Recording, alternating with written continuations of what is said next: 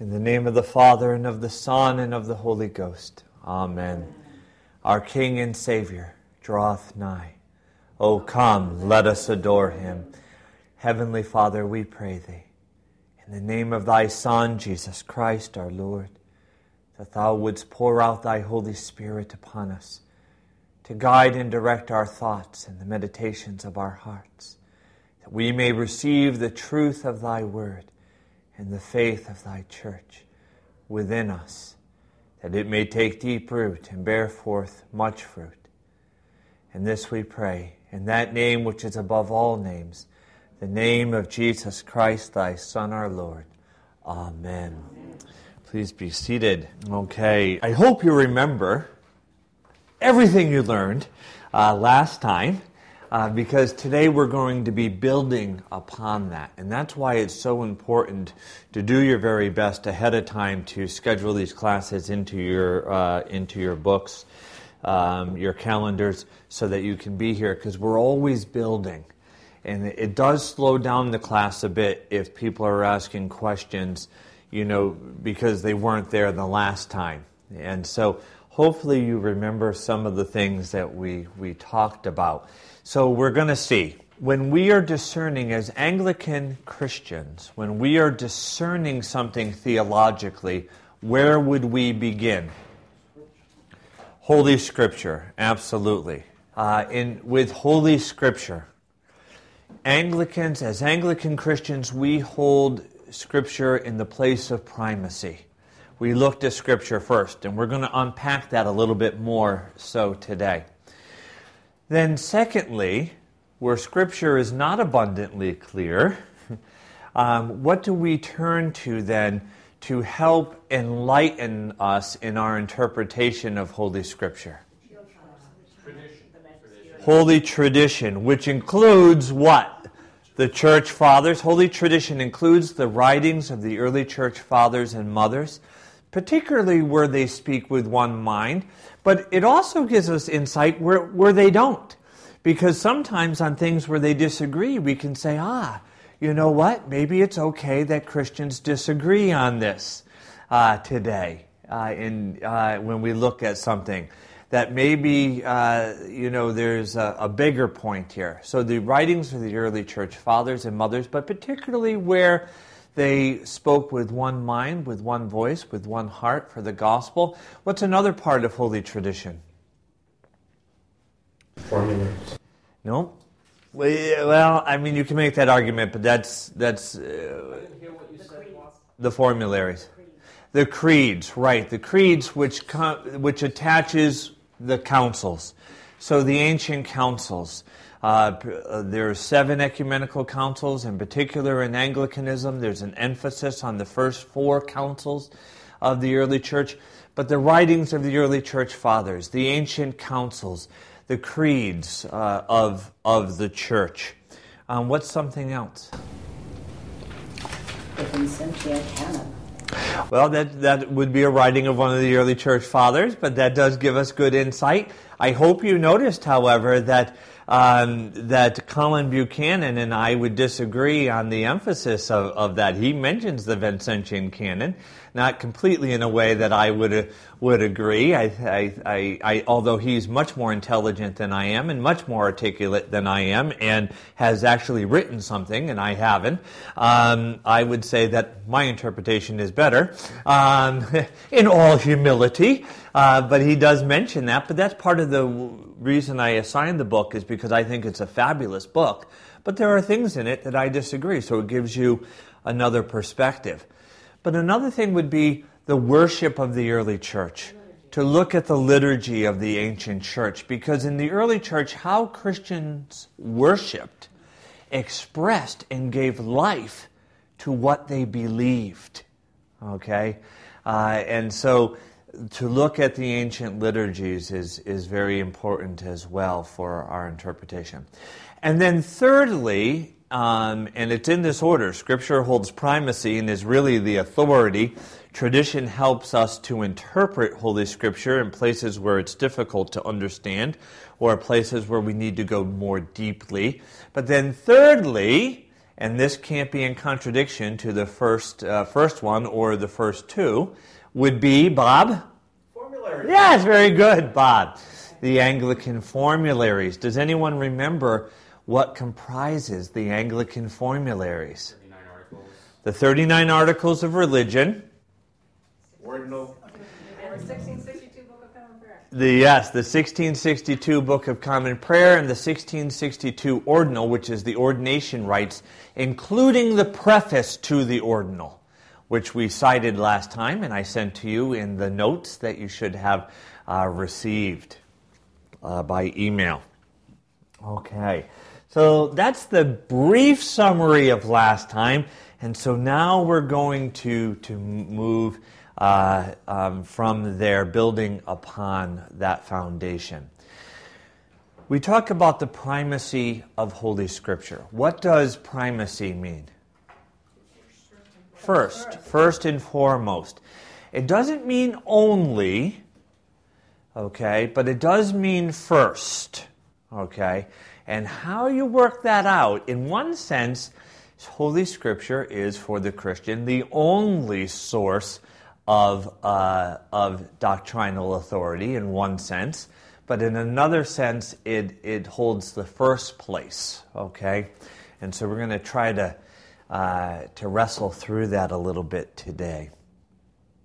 We hold the primacy of Scripture. Well, this is where we very much differ with one of the other fellowships or branches of the historic Catholic Church.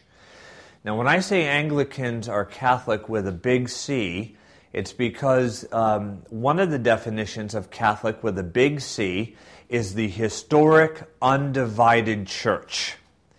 And because we have maintained and continue to celebrate and proclaim and live out the same orders of ministry, sacraments, faith, uh, and scriptures as that undivided church, we are a fellowship of that big C Catholic Church in the contemporary world. Okay, is everyone with me on that? Okay, so we are Catholic with a big C. And unfortunately, there are many Anglicans who don't want to make that claim because um, they are uh, they don't want to be confused with the Roman Church. And what I would say is, well, then what we need to do is recapture that term and educate people uh, on that. There are three primary fellowships of the once undivided Big C Catholic Church Anglicanism, Eastern Orthodoxy, and Roman Catholicism. Well, one of them, I'm not going to tell you which one it is, but the Pope is the head of this one. Um, one of them teaches that tradition, also called the teaching magisterium of the church, meaning the Roman church, is equal to Holy Scripture when it comes to defining dogma. Now, this is one of the big, big differences. It's easy when people say to me, Oh, you're, you're Anglican, you're like Catholic light. Oh, I don't like that. Uh, no, we are Catholic. We're heavy cream, man. Okay, um, we're not we're not light anything. Um, but uh, but one of the people will say, well, isn't some of the differences like the Pope, you know, or your priest can marry? Uh, well, yes, that's that's true. Or as one woman years ago said to me, "Oh, you're Anglican." I said, "Yes." She goes, "Oh, I'm I'm Catholic." She meant Roman Catholic, of course. And she said, "Isn't one of like the big difference between us is that you're for divorce and remarriage?" And I said, "Well, we're not for it." I said, "We we don't encourage it, really." I said, "But we we do believe that there are some biblical exceptions, and and we do respond to people uh, pastorally, if that's what you mean." But it's not like we say to someone, How long have you been married? Oh, 25 years. Oh, you got to be kidding me. Why, you should get divorced and remarried. It's permissible, you know. So it's not that we're for it. Um, but anyway, um, one of the real big differences, I mean, things like whether clergy can marry, um, that's a disciplinary um, canon of the Roman Church. Even the Pope says that can change. He's saying it's unlikely that it will in the near future, but it can change. It's not where something like the Creed, the Trinity, our belief in the Trinity cannot change. Okay, so even Rome does not claim that the, uh, the celibacy, mandated celibacy for bishops and priests, is uh, unchangeable. So, yeah, that's a difference, but it's not as big as, as some others. One of the big differences is that they do not hold to the primacy of Holy Scripture. For them, tradition is equal to Holy Scripture. In case you think, well, Father Michael, how do we know you're right on this? I have brought the Catechism of, this is a misprint, they meant to put the Roman Catholic Church here. So it's a, this is a misprinted copy.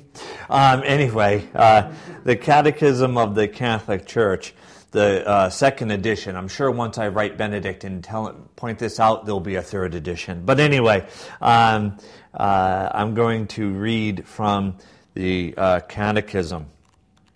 This is the, uh, the newest edition of the Roman Catechism. And this is under the relationship between tradition and sacred scripture. It's, it reads, quote, two distinct modes of transmission. Sacred scripture is the speech of God, as it is put down in writing under the breath of the Holy Spirit. We agree with that, right? That, sounds good. We like that so far. Okay. We're with you. Continue. All right. And Holy Tradition transmits in its entirety the Word of God, which has been entrusted to the apostles by Christ the Lord and the Holy Spirit. It, transmit, it transmits it to the successors of the apostles so that, enlightened by the Spirit of truth, they may faithfully preserve, expound, and spread it abroad by their preaching. Now we're saying, well, oh, no, we might have to unpack that a little bit. We'd agree with that to a point, but, you know, it depends what you mean. Well, they go a little bit further. As a result, the church, to whom the transmission and interpretation of revelation is entrusted, quote, does not derive her certainty about all revealed truths from the Holy Scriptures alone. Thank you for clarifying.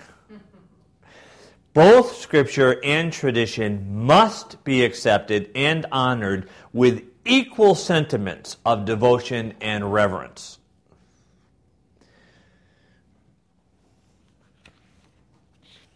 No.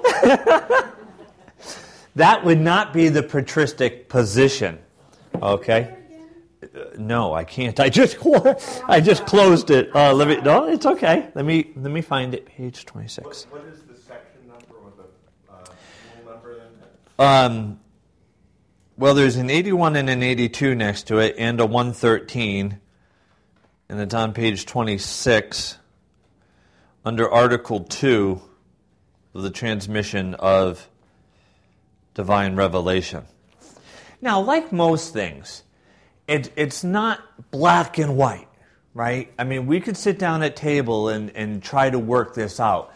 But this clearly does say that tradition is equal to Scripture. And for us, that would not be true. As a result, the church, to whom the transmission and interpretation of revelation is entrusted, that is, what God has revealed, has been entrusted to the church, we agree with that, does not derive her certainty about all revealed truths from Holy Scripture alone. Both Scripture and tradition must be accepted and honored with equal sentiments of devotion and reverence. Now, tweak that a little bit, we can accept it, but it's a big little bit. okay, there. Um, in that, what we would say is that saying does not lend itself, to be kind, to the primacy of Holy Scripture. We say, as opposed to that, um, in the 39 Articles of Religion, quote, Holy Scripture containeth all things necessary to salvation, so that whatsoever is not read therein, nor may be proved thereby, is not to be required of any man that it should be believed as an article of the faith. So it may be believed, but not as an article of the faith, or be thought requisite or necessary to salvation. Okay? That's what we mean by the primacy of Scripture. Along those lines, I would like to quote, if I can find it quickly here. I'm sorry, I should have had it um, prepared. This is from St. Cyril of Jerusalem. St. Cyril of Jerusalem, one of the early church fathers. He writes, With regard to the divine and saving mysteries of our faith, that is the Catholic faith, let it be known that no doctrine, however trivial, may be taught without the backing of the divine scripture. For our own saving faith, so that what that part of our faith which is necessary for salvation, derives its force not from reasoning, but from what may be proved out of the Bible. Good Anglican. Uh, okay. St. Cyril of Jerusalem is saying, look, yes, the church helps to interpret Scripture correctly. Yes, God does speak through the body of Christ. But Scripture holds the place of primacy. Rome is saying we can require something as a matter of faith that is not specifically in Holy Scripture. That becomes very dangerous. Now, the next saying I'm going to say is, is probably not very politically correct or ecumenically sensitive, and probably, I'll admit, a bit extreme. But if you take that to the extreme, that's the same position as Mormonism. That, in other words, we can add something that's required for you to believe that isn't in the Old and New Testament. Okay? That becomes extremely dangerous. Okay? So we hold, as Anglicans, to what the early church fathers would say, and they would hold to the primacy of Holy Scripture. To the primacy of Holy Scripture. Um, questions about this in particular? Wouldn't the Roman Catholic position of being able to add to, of, having tradition be on the same level as scripture, mm-hmm. wouldn't that then effectively say that the Pope, as the head of the church, mm-hmm. is equivalent to Christ? Well, I mean, we could make that implication, yes. And they would say that, you know, one of the things that is not clearly in Scripture that is required of the um, faithful in the Roman Church to believe is that the Pope can speak infallibly on certain matters. Now, there's a whole criteria. It's not like anything he says is considered to be infallible. People misunderstand that.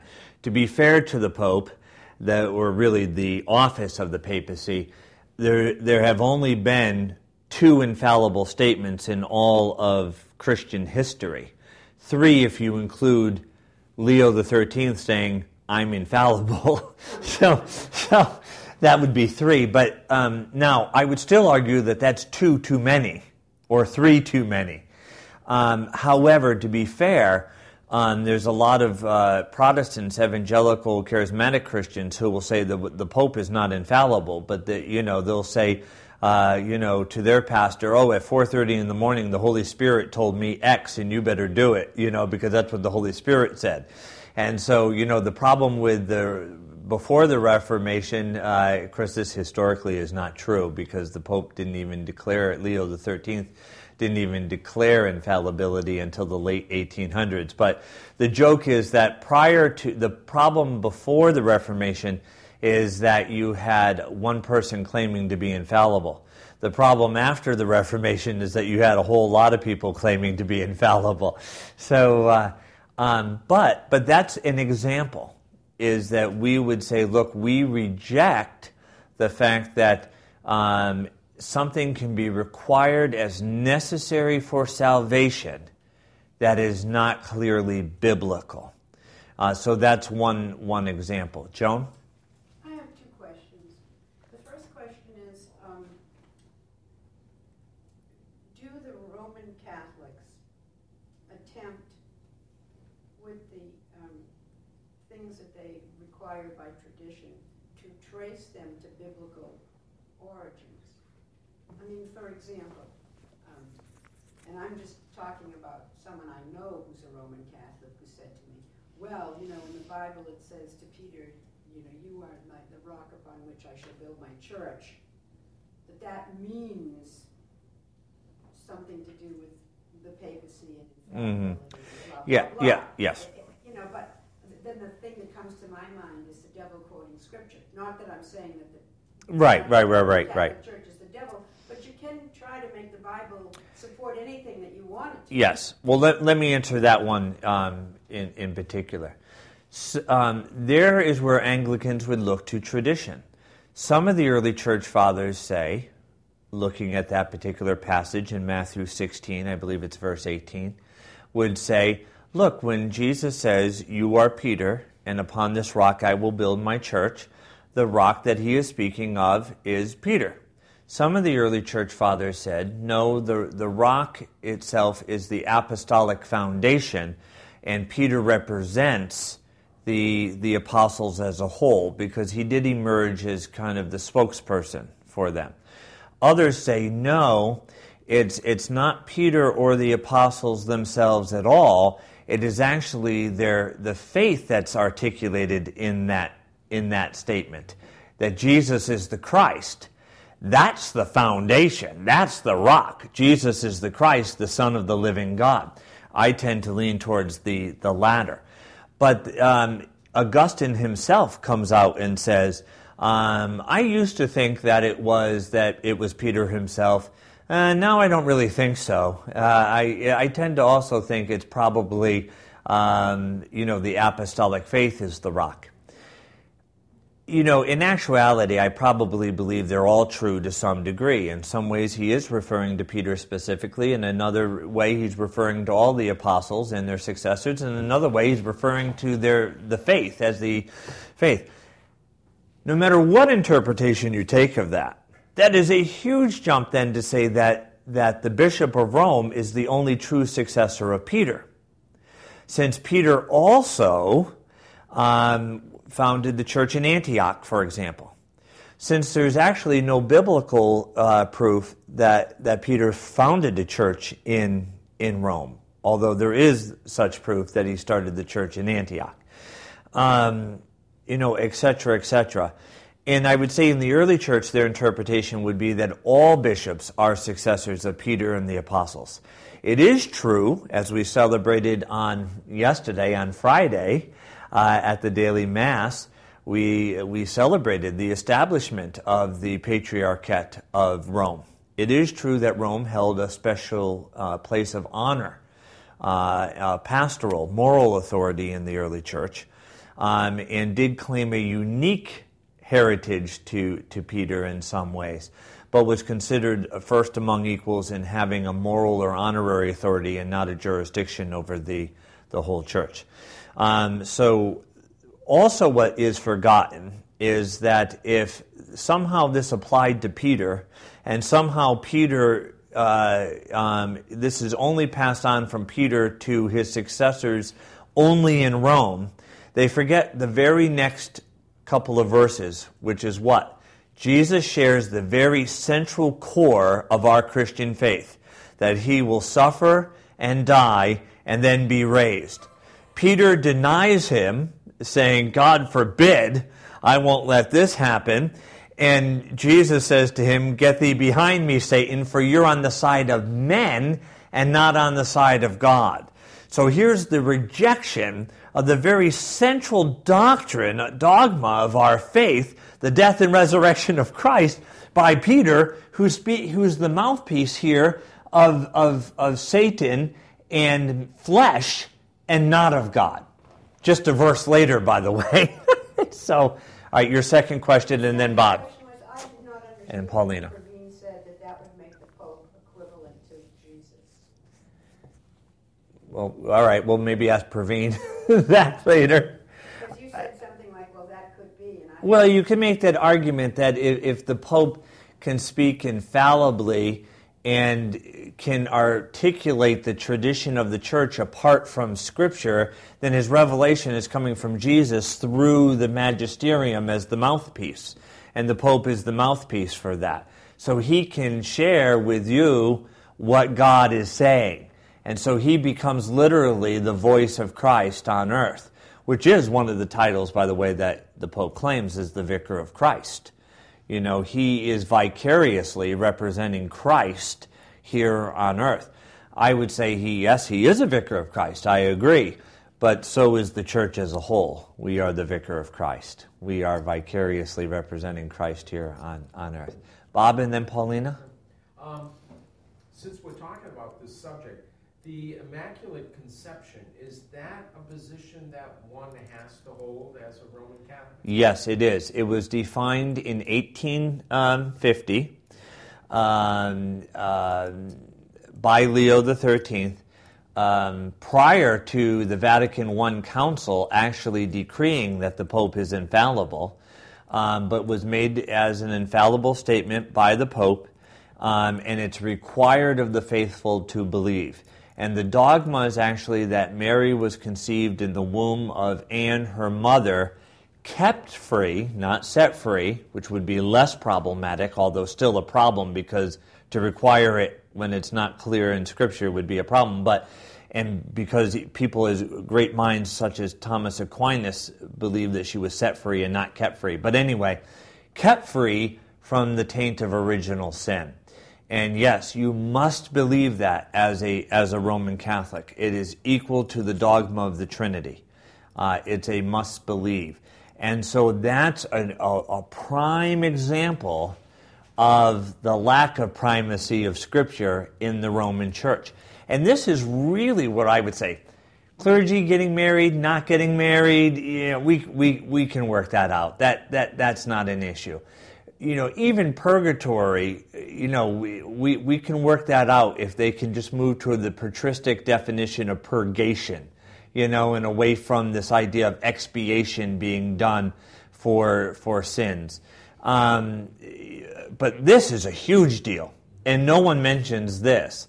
But, you know, they, they might in the sense that they, they reference the infallibility of the papacy. But the fact is that the patristic church would hold the scripture in a place of primacy and would say, as we heard from the voice of Cyril, that nothing can be required of sal- for salvation that is not biblical. Um, and so that becomes a real issue uh, here. And the Immaculate Conception is, is, a, is a wonderful example.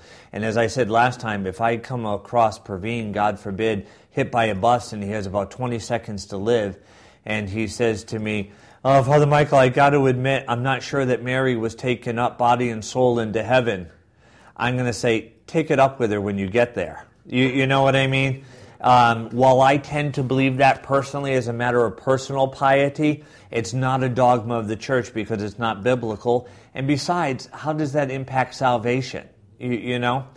But if he says to me, um, you know, Father Michael, I'm not sure Jesus died on the cross for my sins. Houston, we've got a problem.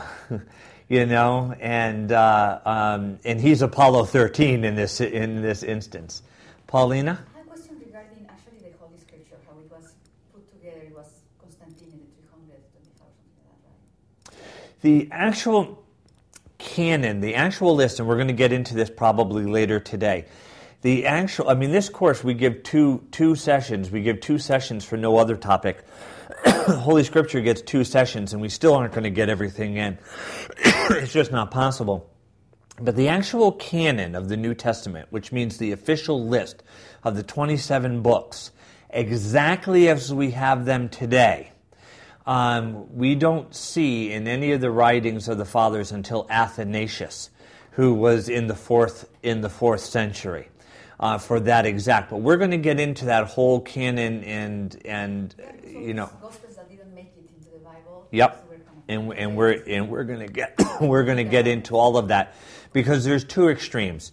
There are those who say, well, the church chose what books the Bible, so you know they they'll tell you how you, you know, yeah, what to believe and not believe, and can add and subtract from them, um, which is a, a, wrong extreme. And then there's the other extreme, uh, which I'm I, I I'm going to save for later uh, where you know these evangelicals who kind of almost act like Jesus was uh, uh, ascending into heaven, and then said, "Oh, wait a minute! I almost forgot to give you, you know, a copy of the King James version of the Bible, leather bound with my words in red. You, you know, and here it is. And you know, neither extreme is true. So we're going to look at, at the truth of it. Bob. The uh, uh, it's a very much a side point, but this issue about the quality of the magisterium with Scripture uh, continues the, uh, the debate within uh, Judaism prior to the destruction of the temple uh, about the uh, equivalence or lack of it between the oral and the written yeah. Torah. Yeah. Unfortunately, that makes us Sadducees. Yeah. Yes. Yeah. In that in that instance, that's true. That's true. That's why we're sad. You see. Yeah. Okay. All right. Yes, Karen, and then we're going to move on from here. So we're saying that the, um, the, the, Bible contains all that's necessary for salvation to understand. The, the passage that you read from the, the catechism there, was that saying the same thing that that's necessary for salvation, or was it saying something? It was saying that not everything that's required of salvation is found in Holy Scripture. But it was that salvation was the, mentioned in that section. I, am just yeah. I, comparing apples and apples and apples. yeah. I'm not questioning. I'm just. Weird. No, no, no, no, it's okay. As a result, the church, to whom the transmission and interpretation of revelation is entrusted, does not re- derive her certainty about all revealed truths from Holy Scripture alone.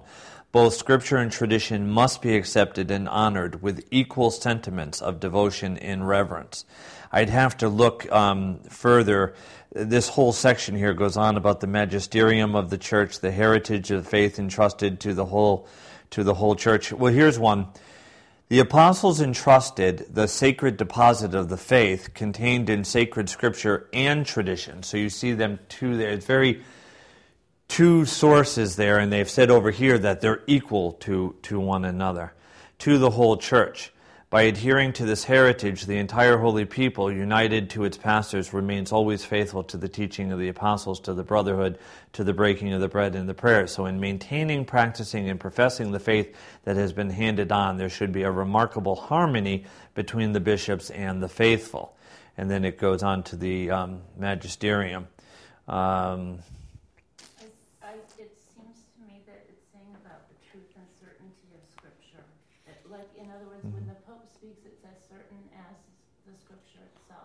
Yes. Oh, they claim that. Yes. Right. And then I'm just saying though that what he's saying is it's a, so I guess by the associative property you could say because because the Pope is saying it's as true what the Pope says is as true as Scripture, and then now we say everything that's in Scripture is necessary for salvation. So that that's how it makes its association. I'm not following you. I'm sorry. Are we talking our position or theirs? I guess I'm trying to put it for our position, but. Okay. For us, tradition is a servant to Holy Scripture that helps us unpack and enlightens us. In, he's saying in that is that it's, it's, a, cer- it's a certainty issue about, not a, an issue of salvation. Okay, well, maybe in that one in, in that one thing. But I can assure you that the Roman Church teaches that, um, that not all necessary belief is, uh, is scriptural. And a good example would be that it's required for people to believe in the infallibility of the papacy, uh, the Immaculate Conception of Mary. Yeah, oh yeah, for salvation. Um, um, the Immaculate Conception of Mary, the Assumption of Mary, which I agree with personally, but I don't think it's a matter of salvation. And to this day, the Orthodox Church would not require, even though everyone in Eastern Orthodoxy believes that Mary was taken body and soul to heaven after her death, Okay? Um, it's still never been declared an official dogma of the church because it's not clearly bi- biblical. Where it has. So the real issue comes down to that if the teaching magisterium is a servant of the Word of God, as it does say later, can it decree something as a must believe if it's not scriptural? And that, and that really is, is, is the issue. So, as an Anglican, I cannot require, if I believed, well, I do. If I believe that Mary was, uh, and I'll tell you why I believe. I believe that Mary died, and I believe that Jesus came and took her body to heaven. Why do I believe that? Number one, I believe it because it's not contrary to the scripture. Enoch was taken body and soul to heaven. Elijah was taken body and soul to heaven. And it's implied anyway that possibly Moses' body was taken as, as well. So it's not contrary to the Holy Scripture. Secondly, because it's not contrary, I can, I can apply reason here and say it would make sense that, uh, the, that the first tabernacle of God would be preserved and not see decay. Okay, so you know that, that, that makes sense as, as well. But another big reason is that the whole of the early church believed it, east and west, believed that Mary was, was taken. So that's for me very strong. And then here's the real biggie for me that makes me believe it. My mother told me it was true. No, that's not. that's true too. But she told me the Pope's infallible too, and I don't believe that. But uh, this is why I really believe it. The early church was very much into relics, the bones of the the martyrs and the saints, and there are no relics of Mary. Okay, um, why? Because the church has never professed that that Mary's body decayed. Okay, um, and so I believe it but I believe it as a matter of piety. As, an, as a priest who serves in the Anglican tradition, I cannot require it of you to believe as a matter of faith. It's a matter of, of pious belief, and we can agree w- with each other or disagree on that. And I really believe that if you disagreed with it, I'd be right and you'd be wrong. I really believe that. But I might be wrong. Probably not, though. But, okay, but I can't require you to believe that because it's not biblical. Our faith is, yes, Catholic, what was believed by the whole church, East and West, throughout time, but is grounded in Scripture. We are the Bible Catholic Church. So it can't just be Catholic.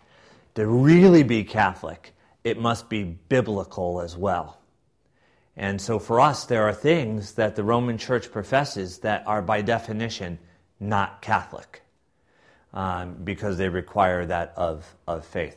So for us, tradition is not equal to Holy Scripture. We hold a place of primacy for the Scriptures. Okay. Well, Michael, just one more thing. Um, regarding the infallibility of the Pope, mm-hmm. uh, would that by implication say that the Pope is free from original sin? Because if he is not, then clearly he is sinful and therefore fallible. Yeah, they would say that um, he's infallible. It's not anything he says. He has to speak. There is a criteria. He has to speak literally from the chair, ex cathedra, and he has to be speaking something that the that the church, but for them the definition of the church is the Roman Church, has accepted as being uh, part of the deposit of the faith. And, um, and so he can't just say, I'm going to decree infallibly that although you think the sky is blue, it's really purple, and everyone from now on goes around saying, the sky's purple. No, it's not. It's blue. Shh, it's purple. Uh, it's not that. It has, there has to be, but what we would say is, look, the problem with your premise is that it's not biblical for one person to give voice to the, to the whole church like that. It's not biblical um, to decree something that's outside of the Bible as being required of the faith. So there's the whole premise is, is problematic. So, he, but, so he's infallible only so far as he's speaking he's, for the mind of the church. Right. Right. So that's why, I mean, there were some Roman Catholic theologians who were once calling for the Pope to make an infallible statement that he's not infallible. So therefore, they would never be able to get out of it. But the argument could still be made, well, but that's not an infallible statement, really, because he, he was speaking as a person who had lost his mind, not as a person speaking for the whole church. And so the, the real problem becomes that what is the whole church? Yeah. Okay. Um, so the big point I want to make is that for the Roman Catholic Church, Scripture does not hold a place of primacy. Scripture and tradition are complementary and equal to one another. Rome has required things uh, for their faithful to believe that are neither clearly biblical nor received by the whole church, East and West, in the undivided church as being even implied by the Bible. Okay? Another example would be purgatory, for example, as a place that one goes to do expiation because you, I mean, as you go because you have not done enough expiation for your sins. Even if we would say, look, okay, there's no place in the Bible where that clearly is stated, but it's implied in many places, and that was believed by the whole church, East and West. Now you'd be on to something, but that's not true. The dogma of purgatory as a place that one goes because they haven't done enough to expiate their sins was never received by the whole church, East and West. Okay? Therefore, it's not, tradition there can't be a lens that uncovers more deeply the truths within the depths of Scripture. Does that make sense? Because it wasn't received by the whole church, East and West. The East has never received the dogma of purgatory as it's understood in the West. But if you're going to get into purgation and sanctification even after death, then you have something to work with, with East and West, maybe uncovering uh, the truths within the depths of Holy Scripture there. Okay, so purgatory, infallibility. Um, a- another example, transubstantiation. Not the belief that Christ is truly present. We believe that Christ is truly, really, actually present in the sacrament of his body and blood. Okay? on transubstantiation without getting too deeply into it, because we're going to have a class on this. Transubstantiation is a philosophical argument um, brought forth by Thomas Aquinas based on the philosophy of Aristotle, okay, on how Christ is present. And that also is required of the faithful, the how he's present, where we say, look, you know, we believe he is truly present, but the, the how that is is a mystery, which is what the word sacrament means in the early church, the seven mysteries. Okay? But they, they say, we've defined it, and you have to believe it as we have defined it. And it's based on Aristotelian terms, and we'll get into all of this. It has to do with the hylomorphic theory and, and all, all this other kind of fun stuff. What's that? Oh, okay, okay. There, yeah. So um, we'll get into all of that. So for us as Anglican Christians, like the patristic Catholics, okay, Scripture and tradition are very much related, but Scripture holds the place of primacy. And we will not require anything of the faithful that is not biblical. So we are the Bible Catholics, okay? Um, Unfortunately, I just got a thousand cards printed up, and it says Holy Trinity Anglican Church, and it was supposed to read the Bible Catholic Church in uh, in parentheses, and it just reads Bible Catholic Church. Doesn't quite get it, but it's a hundred bucks. I'm not going to spend another hundred, um, and I can't prove that I wanted the the there. So, uh, but the point was supposed to be is that we are the Bible Catholic Church. We believe the Catholic faith, that, what, that which is received by the whole church, East and West, as grounded in the Scripture, not just what's believed by East and West. Okay? Where, um, now, Eastern Orthodoxy is a little bit closer to us, and you could probably work out the differences much more easily. But what they would say is that, yes, Scripture and tradition is very closely related and in one sense, there's just really holy tradition. and Scripture holds the place of primacy within holy tradition. Okay? That's, we can work that out. okay? We want to be a little bit clearer and say, look, no, there's Holy Scripture, right? And then in a real second place, and really not having an authority of its own, but helping us to interpret Scripture is tradition. They would say there is holy tradition. And within holy tradition, Scripture has the first place. That we can work out. Uh, we're, we're much more closely united with them in that understanding. But for Rome, tradition and Scripture are complementary and are equal sources of divine revelation. And they have required of the faithful things revealed through tradition that were not revealed through the written word. Okay, are we ready to move on? Everyone sees the difference between Eastern Orthodoxy, Roman Catholicism, and then those of us who have it correct? Okay. All right. Well, as you heard, I mean, I only gave you one quote from the fathers, and in one sense, that's really dangerous because anyone can find a quote to back up, you know, what they want, right? But I mean, as you can see through Cyril, this isn't something that Anglicanism made up at the time of the English Reformation.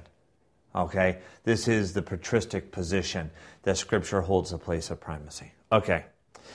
So now we move, that's how we differ from Roman Catholicism and somewhat how we differ from the Eastern Orthodox position, though they're, uh, you can almost argue that that's a matter of semantics, maybe difficult sem- semantics, but semantics. Now we're going to look how does our position differ from most of our Protestant brothers and sisters? Okay? Most Protestants, uh, or more so evangelicals today, would profess what's known as sola scriptura. What does sola scriptura mean? Yeah, only scripture. Scripture alone is how it's usually translated into English. Scripture alone. Okay? And so they would say, look, the authority of our denomination or the authority of our movement or the authority of our position, for our theological position, is Scripture and Scripture alone. We don't apply tradition to help us interpret Scripture because Scripture is uh, sufficient in and of itself and is understandable to anyone who has the Holy Spirit. Sounds good. What's the problem with that? Translations. Translations is one of them. That's right. Translations is one of them. I would say the only way you can get even close to holding that position is you would have to have the original texts in the original language, understand that language, and not only understand it on how it's applicable today, but understand what those words meant back then, and understand all the cultural implications of those words back then. You know, for example, I'm, I'm trying to be a little funny here, but it, it really makes a good truth um, Fred and Barney, remember Fred Flintstone and Barney Rubble? They're going to have a gay old time. Right?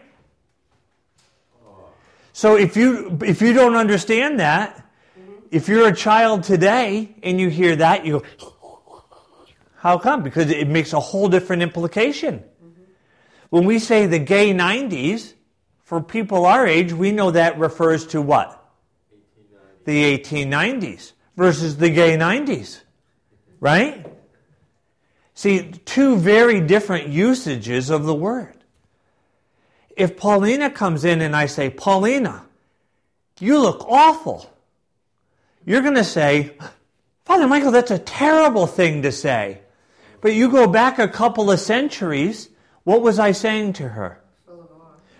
Yes, that she, I'm, I'm awestruck, right?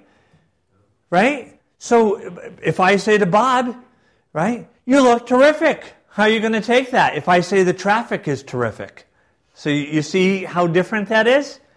Okay. So, um, yeah, you would have to understand the original language, but also what words meant, understand the cultural implications, to even get near the position that these people are hoping for when they read things in, in English. You know. so they're saying anyone can. Who has the, the Holy, Holy Spirit. Spirit. Can interpret Scripture. Yep. Scripture is sufficient for itself, um, and it can be reasonably understood. And Yeah. how do they determine that someone has the Holy Spirit? They do. they, they determine that, I guess. And the problem with that throughout history is that you have, as you know, and Ken and Mark was making this point earlier this morning, and I've made this point before too. You then have, let's say I say, well, I have the Holy Spirit, and you all agree, and you say, yes, he does. And so I start teaching, and you're all Michaelites, and then I say something, and, and most of you say, ah, yes. But Bob and Susie and Praveen say, no, that doesn't seem right. And I say, well, it does, because I have the Holy Spirit. And Praveen says, well, wait a minute, so do I. And I'm telling you that's wrong. So he breaks off and he forms the Reformed Michaelites, right? And Deacon Susie and Bob go, go with him. Now you have the Michaelites and the Reformed Michaelites. And now Praveen is teaching and teaching and does for a year, and Susie and Bob are, bravo, we're so happy we're no longer Michaelites, that we're Reformed Michaelites, because Praveen is teaching the truth. And then Praveen says something that they say, well, wait a minute, no, no, no, can you clarify that? And he does, and it makes it worse for them. But Susie says to Bob, no, I can kind of see what Praveen's saying. And so she stays, but Bob says, no, no, no, no, no, no. I'm going to go out and form the Orthodox Reformed Michaelite Church. Okay? This is the problem with sola scriptura. Now, in a sense, Anglicans can claim to hold to the position of sola scriptura in the sense that Scripture is our only true authority, and tradition is the lens. If think of my glasses as tradition, ah, that helps things. It brings out the clarity in Scripture. Okay, but Scripture is the authority. In that sense, we hold to sola scriptura. Scripture is the authority. Holy tradition is the lens that helps bring the clarity of Holy Scripture out. But because people mis or use not misuse, but use sola scriptura to mean Scripture alone without tradition, um, I tend never to use that term because I think it just misleads people. So one thing. So what I would say is that we do not hold to sola scriptura unless you want to define that as meaning that Scripture, because of its place of primacy, is the real source of authority, and tradition becomes the lens that helps us to understand its depth and meaning. In that sense, yes, we're sola scriptura. But I but on the one hand, you got Roman Catholicism saying that tradition and scripture are equal, two ways that the Holy Spirit speaks to the church. And on the other hand, you have uh, the evangelical saying no scripture alone, and we don't need tradition. We don't need tradition. the Anglican position uh, is the via media, but it's the patristic position, the position of the early church, that says, um, uh, look, yes, Scripture holds the place of primacy, but holy tradition enables us to read it with greater clarity and to see into the depths of Holy Scripture in a way that individuals could never do. Okay? Someone remind me after I take Emily's question to just give a quick uh, definition of via media since I use that term and it's very much used in teaching on Anglicanism. Emily. Well, the via media is the medium way, the way through the middle, right? Is that right? Anyway. Not well, that's how a lot of people think and it's sort of true. So that's why I'm going to define it. So go ahead. Would you, what's your Why is the door closed on tradition, say around the end of the, is the first four hundred years, instead of saying, say, we have continuing to have theologians who examine scripture and continue to come up with interpretations? Can we keep listening, or it seems like the door is closed on the church Nope. Nope, nope. Uh, tradition continues today. Um, people, I believe, 300 years from now, unless the Lord comes in glory before then, people like Michael Ramsey, uh, people like C.S. Lewis, uh, um, uh, in some in some ways, people like John Stott, um, um, and maybe even to uh, s- some degrees, uh, even Benedict the Sixteenth himself, will be seen as fathers of the church someday. Dorothy Sayers as a mother of the church someday. But their writings cannot contradict. It can be a new way of articulating it within our culture, within our society, within the world as it's emerging today. But it must be in continuity with those who have come before them, and it cannot be in contradiction to the Holy Scriptures. Uh, you know, in the mind of the of the fathers of the early church. And so, yes, you can have tra- continuing tradition. Uh, tradition continues, uh, you know, to this to this day. Bob. What about culture, and how does culture go come into the Anglican Church? Um, just simply because that's a whole course and not one that I'm an expert on.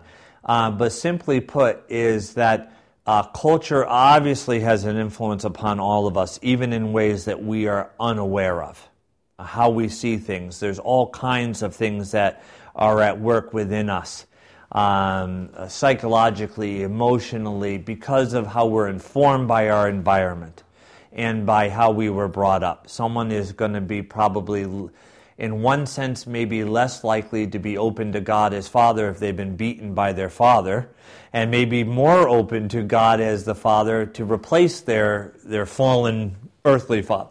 But um, but for us, culture does not mold and reshape uh, the gospel into its image and likeness, but rather the gospel is continually to call the new aspects of the present culture into the image and likeness of God. And so it certainly has an impact on us, but it's not supposed to recreate the, the gospel, but it has an impact on us. Joan? It would appear that we are acknowledging that, and I'm trying to word this carefully, but it may not come out exactly right, that we are acknowledging that the early fathers, in the ancient liturgy, in the formularies, have a certain degree of power that an individual who believes in sola scriptura does not have. Mm-hmm. That we're giving them, we're, we're, acknowledging that there is some kind of a an authority. Mm-hmm. Yeah Is that correct? Yeah, through the consensus, through the mind of, of the faithful. Um, in other words, Scripture is not to be interpreted by individuals, but by the body of Christ, in continuity with the body of Christ throughout time, going back to Christ and the apostles. So you will see um, continuity between the Scriptures and Clement, Clement and Ignatius, Ignatius and Justin, Justin and Irenaeus. Irenaeus and, and, and, and who's next, you will see continuity there. But is that in part, in large part, because they were so close to the era when Christ was here? Well, in, in certainly in one sense, it gives us uh, insight into how the early church, those who were disciples of the very first apostles, how they interpreted Scripture how they understood the faith of the church. So, in other words, if you're to say, well, look, uh, I'm a Southern Baptist, and for me, um, you know, baptism and Holy Communion is not that important. They're ordinances of the Lord, but they're not that important. Um, we would say, well, not only are they scriptural, but evidently they were extremely important to the earliest church. Because when we read the writings of the fathers, we see that the sacramental life was for them essential to who they were in Christ. So we assume that the early church was correct. Oh, there's people in the early church who, who wrote against the, the common opinion of, of the, those who were, uh, and when we get into the fathers, you'll see that. There were some who, there were minority reports always um, you know, in uh, in the in the church. But the argument would be that you know, look, um, what we're Irenaeus makes this position. What I am teaching, I received by those before me who received it from the apostles, who received it from Christ. these people are saying they know better in their understanding of the faith than even the apostles. So you have to choose whether you want to go with the, the wisdom of man, these people saying, or do you want to be in continuity with the apostles' teaching who received the word of God from Jesus himself? And that's the continuity that we have today. Okay. All right, Bob, and then I, I want to move us on because we, we have so much, and what we don't cover, we won't be able to. I don't know uh, much about various Protestant denominations, but do they regard, do some of them regard, that hold to the principle of sola scriptura, regard the creed as authoritative? Uh, yes, yeah, there is. I mean, Lutherans, for example, will uphold sola scriptura, but they use tradition all the time in their understanding uh, of it. Methodists, actually, because they were founded by Anglicans, will will cite, um, uh, you know, kind of a four-legged stool: uh, um, scripture, tradition, reason, and experience. Um, uh, which may be a misinterpretation, but um, but they, they will do that, and some will say the, you know, will say the creeds. But it, it, you know, as you go more and more extreme, there are those who will say, well, we don't disagree with anything in the creeds because when you read the scripture clear as day, uh, the creeds would be a correct interpretation, but they're not authoritative for, for, for us. And in a sense, Anglicanism hints at that too in the 39 Articles, that the creeds are to be believed because they can be proven by Holy Scripture. But in another sense as well, though, um, they give us insight on how to read Holy Scripture. You know, it goes it goes both ways. And if you take the latter, which is the viewpoint I, I take it as well, it's like it's a set of instructions about Yeah. how to read Scripture.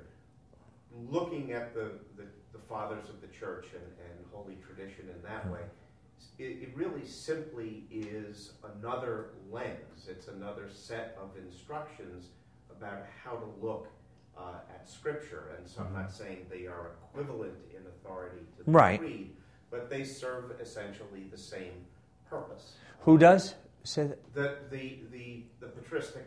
Oh, yes, yes, yeah, right, that right. They like the, it's, ju- I'm not saying they're on the same level as the creed or with the same authority, but Right. it's the same idea. We look to Yeah. them to see how to look Uh, at Scripture. Yeah, how to, how to look at Scripture and, and what are the boundaries of orthodoxy. Because, you know, remembering that it, it, the boundaries are meant to set parameters around mystery in which we can dance. They, they just want us in the ballroom, not in the hallway when we're dancing around, you know? And yeah, and so a, a, absolutely, absolutely. All right, we're not going to make it through, guys. Speaking of culture and Anglicanism. Yeah, I'm not an expert in that area, No, but go ahead. but it would seem to me that culture should, doesn't really have an influence on Anglicanism because as Anglicans, we believe only that which was accepted by the whole church, East and West. Mm-hmm. Clearly, massively different cultures. Mm-hmm. So It does in secondary matters, though. I mean, how we worship. We, you know, the culture has brought in more charismatic type music, contemporary. So many Anglicans worship in that way. But yeah, it can affect the essence of the faith. That that's correct. In fact, I remember when first dating uh, Christine, uh, she came to visit an Anglican church and was like, "You guys are weird." I mean, you guys do a lot of un-American things. You bow to one another. You're kneeling to people. You're treat, you know, you're treating people are treating you, the priest, like you're some type of prince, and blah blah blah. yeah, and uh, so and you know, she's like, you're weird, you know, and she said, you're just not American in your in your culture. And I said, right, because Anglicanism is not an American Protestant denomination, and our culture is not only global but it goes back in time not only to the patristic church and the apostolic church, but some of what we do goes back 5,000 years. You know? I mean, it goes back to the early roots of Judaism. So our culture is much more Catholic, universal, and timeless than an American Protestant uh, denomination. Absolutely. It's a, it's, a, it's a good point. Okay, via media. Via media. Okay, what do, what do we mean by via media? Okay, a lot of people say, well, look, at the time of the English Reformation, you had the extreme position of medieval Roman Catholicism, which was in error. Okay? And I think even a lot of Roman Catholics today would agree that medieval Roman Catholicism was in error. Okay? Then you had the other extreme of, of, uh, of uh, Calvinism and uh, more extreme reformers going as far out as the Anabaptists. Okay? And what they said is that to hold peace, to keep peace, they set sail to go right between the two. They said, let's avoid the extremes of Roman Catholicism and the extremes of Puritanism, and let's set sail, set our course here, right down the middle, and that's the via media. That's what most people, including most Anglican bishops and priests and deacons, will teach what we mean by via media. Here's what I'm going to say that's a load of hooey. If that's what we are, we're just a bunch of compromisers. Thank you, Henry Clay. And uh, we, you know, I really don't want to belong to something that's just a compromise. Okay? What I would argue, and I, by the way, I'm borrowing this from other people, I didn't come up with this, okay? Um, I'm not that smart. What I would argue is that when a Christian sets course from where they are to return themselves or the church to the faith and order of the patristic church under the authority of Scripture, it's going to happen to take them between the extremes of the additions of Roman Catholicism and the deletions of Puritanism. Can you say that again? If a, if a Christian church or province, let's say, sets sail for the patristic church, meaning the faith and order of the early church under the authority of Scripture, it's going to take you naturally through the extremes of both Roman Catholicism on the one hand and Puritanism on the other hand. So it's not that we set out just to find the compromise. It's that the goal was the early church under the authority of Scripture, and that happened to take us through the waters of the via media. Do you see the difference? It's a very important difference. One says, we make our settings. You know, I'm a big Star Trek fan. Mr. Sulu, prepare to set coordinates. Yes, Captain. What coordinates? Whatever the compromise position is. Yes, sir. And he plugs them in. We've set, we're setting sail, sir, on a compromised direction. Well done, Sulu. Okay? That's not what was the intent. Okay? This is the intent. Mr. Sulu? Yes, Captain. Set sail for the patristic church. Yes, Captain. Coordinates, Captain? Primacy of Scripture and early tradition. Yes, sir. Where will that take us, Mr. Sulu? Right through the Via Media Nebula, sir. okay? And off they went. So do you see the difference there? One, we're just a bunch of compromisers. Hey, let's keep the peace here. Let's not get upset. Okay? Everyone, calm down. We can find the middle way, right? The other is that we have a principle. And the principle is the faith and order of the undivided church under the authority of Scripture. I would like to think that we belong to the latter and not the former position.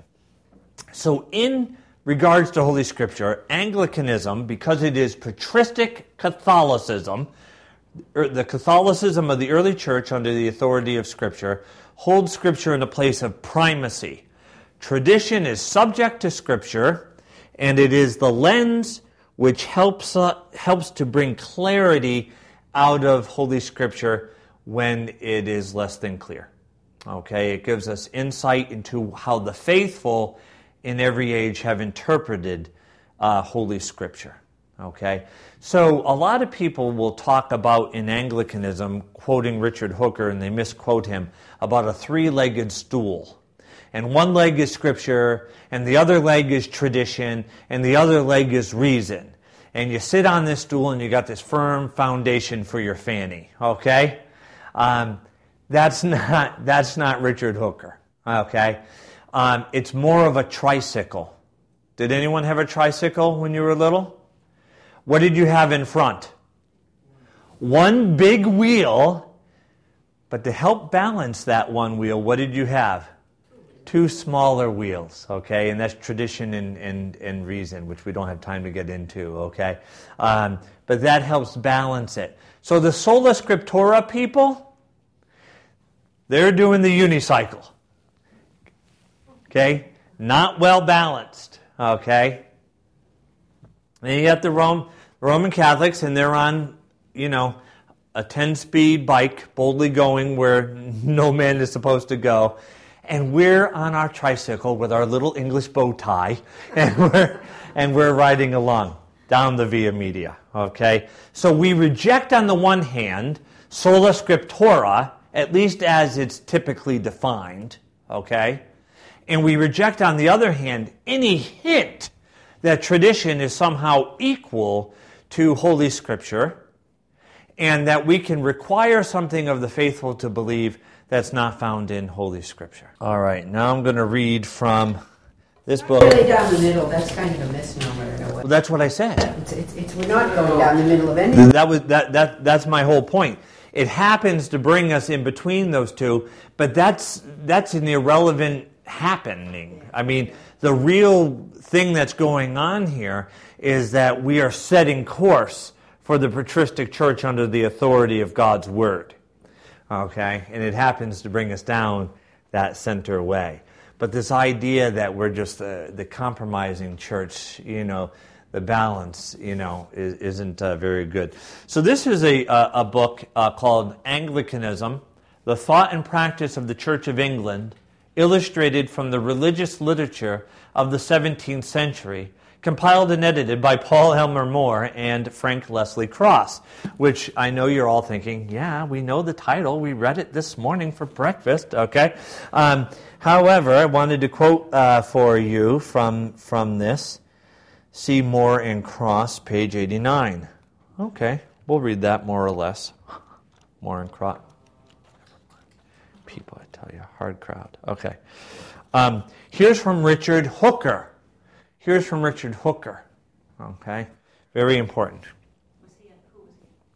Richard Hooker was one of the English reformers, um, and uh, perhaps among the English reformers, had the most or almost the most uh, influence over um, our identity in the post English Reformation.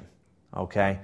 Here's Richard Hooker on Scripture as the rule of faith. Scripture as the rule of faith. Two opinions, therefore, two opinions, therefore, there are concerning sufficiency of Holy Scripture, each extremely opposite unto the other, and both repugnant unto the truth. So he's saying, look, there's two positions that regarding the sufficiency of Holy Scripture is Scripture sufficient for, for itself, and both these positions are extreme, and both of them are repugnant to what the truth is. The schools of Rome teach Scripture to be unsufficient, as if, except traditions were added, it did not contain all revealed and supernatural truth which absolutely is necessary for the children of men in this life to know that they may in the next be saved. Okay. Is everyone following me? So he's saying, number one, one theory regarding the sufficiency of Scripture is that it's not. And that's the position of Rome. That the Scriptures do not contain everything that is necessary for one to believe in order to be saved. And that's wrong. Okay? Now, I do want to say, since we're being recorded, um, Roman Catholicism uh, um, offers the world in many ways uh, a wonderful uh, gift. Um, there is a great love and appreciation for the sacraments. Um, there's clear positions uh, um, that are patristic in morality regarding the sanctity of human life and, and other things. But yes, there are things that we believe they have added to the Catholic faith, which are by definition not Catholic. So, I, you know, I don't mean to come across like they're all wrong and we're all right. Okay?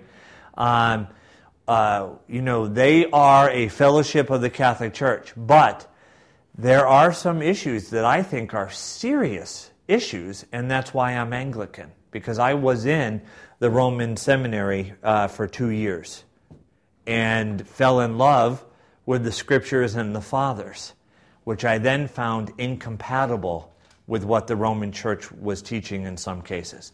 And in fact, I had a, um, a Roman Catholic spiritual director who said to me once, his name was Father George, I won't say his last name since we're being recorded, but he said to me, he was uh, uh, living at the seminary, and he was my spiritual director, and he said to me, Michael, you're in love with everything that's Anglo. Uh, every, yeah, no, yeah, he said that. With everything that is Catholic. You're in love with the sacramental life of the church. You're in love with the, the Word of God. You're, you're in love with the creeds and councils and go on and on about the fathers. You're in love with everything that's Catholic. But anything that's particular to Roman Catholicism, you have a hard time with which means you're really either an Eastern Orthodox Christian or, or an Anglican. And I mean, I was just astounded. I was like, I, am going to report you to the papacy. That's what I'm going to do. You're in big trouble, buddy. I mean, how could he be saying this? You know, it was just crazy. Um, years later, by the way, um, uh, a priest's mother died, and I went to the uh, wake. And as I was going out, you know, we went by, and I was walking down, and he was sitting uh, the last chair uh, off the aisle. And, you know, you can't really, you know, in this atmosphere, some weeks you could, but in this atmosphere, I couldn't be like, hey, Father George, you know. So I just kind of went by and smiled at him, and he grabbed my jacket, and kind of pulled me. And so I bent my ear down, and he said, told you. so, uh, so anyway, um, yeah, and so you know, uh, you know, we can have a respect for much of what Roman Catholicism offers, but we have to, you know, as Bible patristic Christians, um, we hold to that which is truly, by definition, Catholic. And as you'll see when we get to reading John Jewel, he would say that we are Catholic, and they are that, and then some but not in a good way. Uh, Bob, was it? I was just going to say, I think one of the things that makes Roman Catholicism attractive is that organizationally it seems iconic of the early church in mm-hmm. a way I think you don't see represented in any other mm-hmm. Stream that flows out of the mm-hmm. early church because there is an authority. And this is the way I think in yep. which the Roman Catholic Church uh, is iconic of, of Jesus in some yeah. ways. There is an authority in the church when it speaks as a church where the yeah. people within it say, Yes, sir. Yes. That's yeah. what you say, and what you say goes. Yeah. Um, and and many people in the world are looking for that right now because the world is, is very gray and they want a little bit more black and white to hold on to.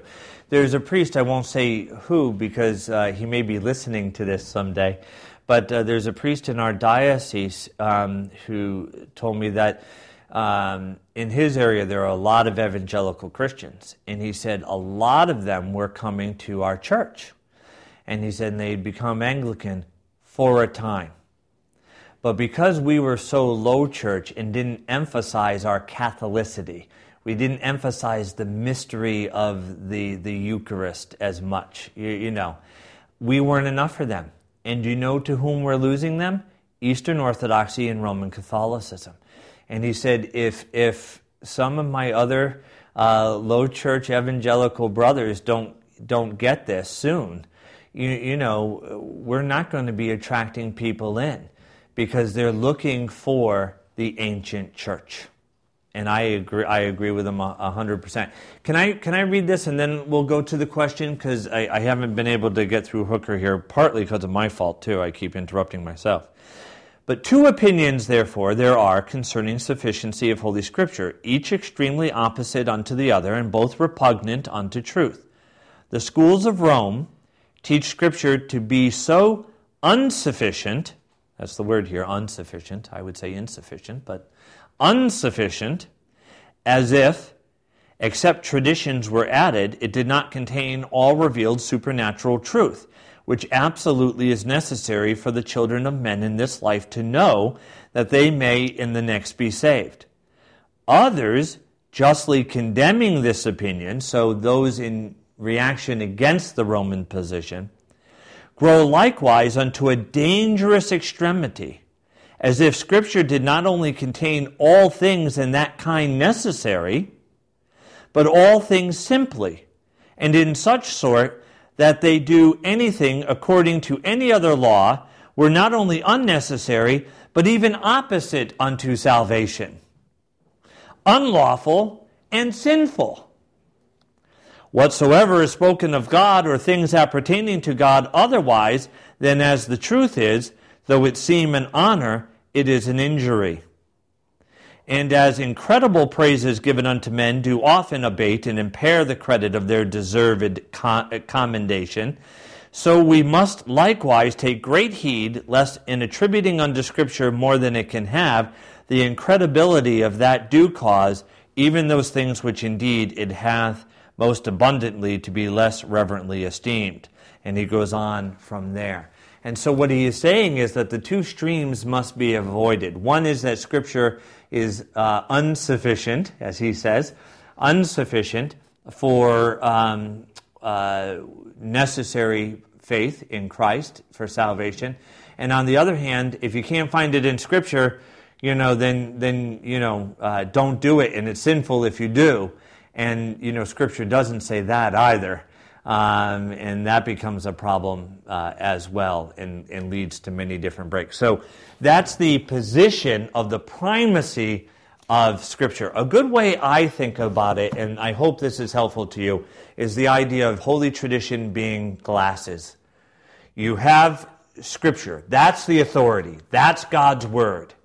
But some things that aren't uh, clear as day, you, you know, you look at it and go, what? What's that say? Now, people will say, oh, no, it's very clear.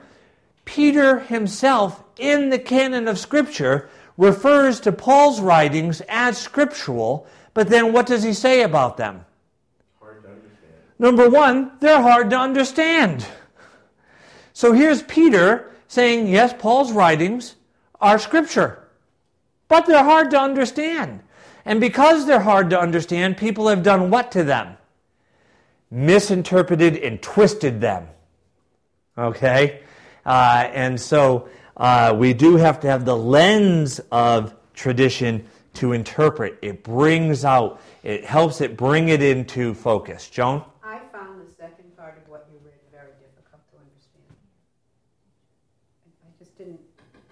Well, then just worry about the first part because it was more important. So, uh, anyway, do, do, you mean the second part about what the the second extreme is? Yes. Oh, okay. You, all right, I can I can reread it. I, I think Hooker, Hooker's language is just it's Germanic. Yeah, well, it is, and he's like he's like Paul too. On so long that by the time it got yeah. to the end, I couldn't connect the beginning to it. Yeah. Yeah, but by the grace of God. Um, all right, let me let me reread the second part there. So everyone got the first part about Rome. Okay, so now the second part. Others, justly condemning this opinion, that is the opinion of Rome, grow likewise unto a dangerous extremity, as if Scripture did not only contain all things in that kind necessary.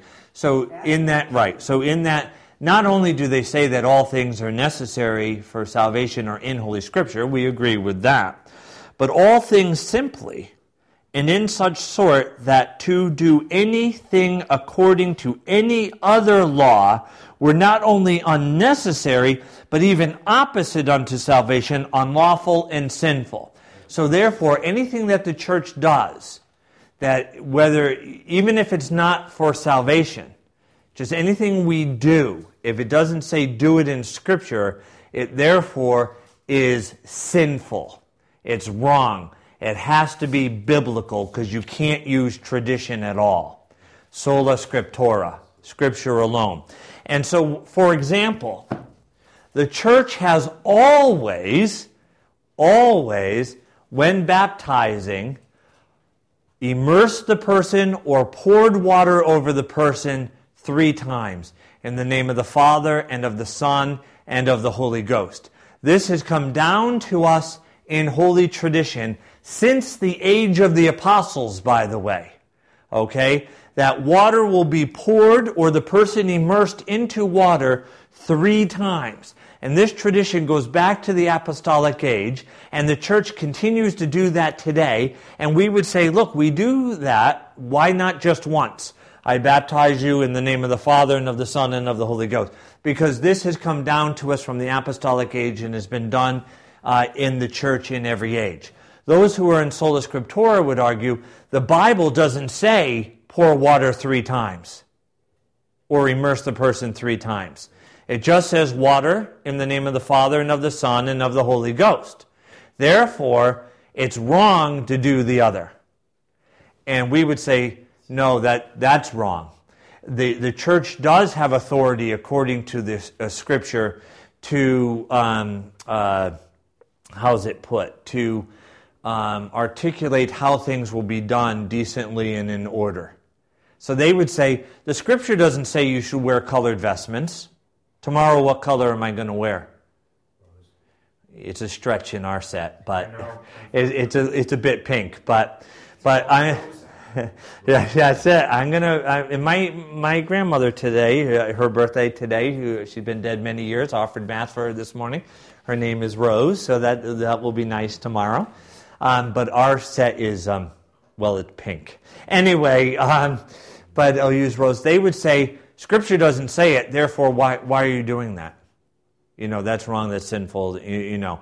And what he's saying, look, not everything that has come down to us within the life of the church is wrong just because it's not clearly in Scripture. We agree that everything necessary for salvation is in Scripture, but that doesn't mean there aren't things that the church can do outside of that that are secondary matters. Okay? Um, uh, and of course, the biggest example, but I don't want to get into this right now, is that nowhere in the New Testament does it list what the 27 books of the New Testament should be. Therefore, you know, those who would say, unless it's in Scripture, I don't believe it, well, then the answer is, well, how do you know that is Scripture? It's only because the church has received this as the authority of God's Word written within its life and once received, it became the canon, the measuring stick. From at, at the time it was received, it was received. One of the criteria was that it rightly articulated the apostolic faith, and then once the canon was uh, set, it becomes then the measuring stick for all the rest of eternity till the second coming of Christ of what's truly apostolic. Because what we do today is in continuity with the canon of Scripture, which rightly articulates the apostolic faith which has been revealed to us by God through Christ Jesus. Okay? But nowhere in the canon of Scripture does it say these 27 books are the only books of the New Testament. Okay? So it is, it, tradition does help us to know which books are the Word of God and which books aren't. And we'll get into that extreme in a little bit. I don't want to get off on that, on that now. Anything more about not understanding what he said about the second one? Very helpful. Okay, good, good. Anyone else? Good. All right, praise God. All right, now we're going to get into what I was just talking about then. Good. The canon of Scripture. All right. So we're just going to look at the New Testament now, the 27 books of the New Testament, right? Matthew, Mark, Luke, John, Acts of the Apostles, Romans, 1 Corinthians, 2 Corinthians, right? You, the 27 books of the New Testament, okay? All right, so how do we know what is scriptural and what is not? What is the New Testament and what is not the New Testament? Well, there are two extremes to be avoided. One I'm going to call the Catholic extreme, okay? The Catholic Christian says, look, the only way we know, what's that? No, I mean Catholic. This is the extreme position within anyone who's Catholic. Um, they would argue this would be the extreme Catholic position.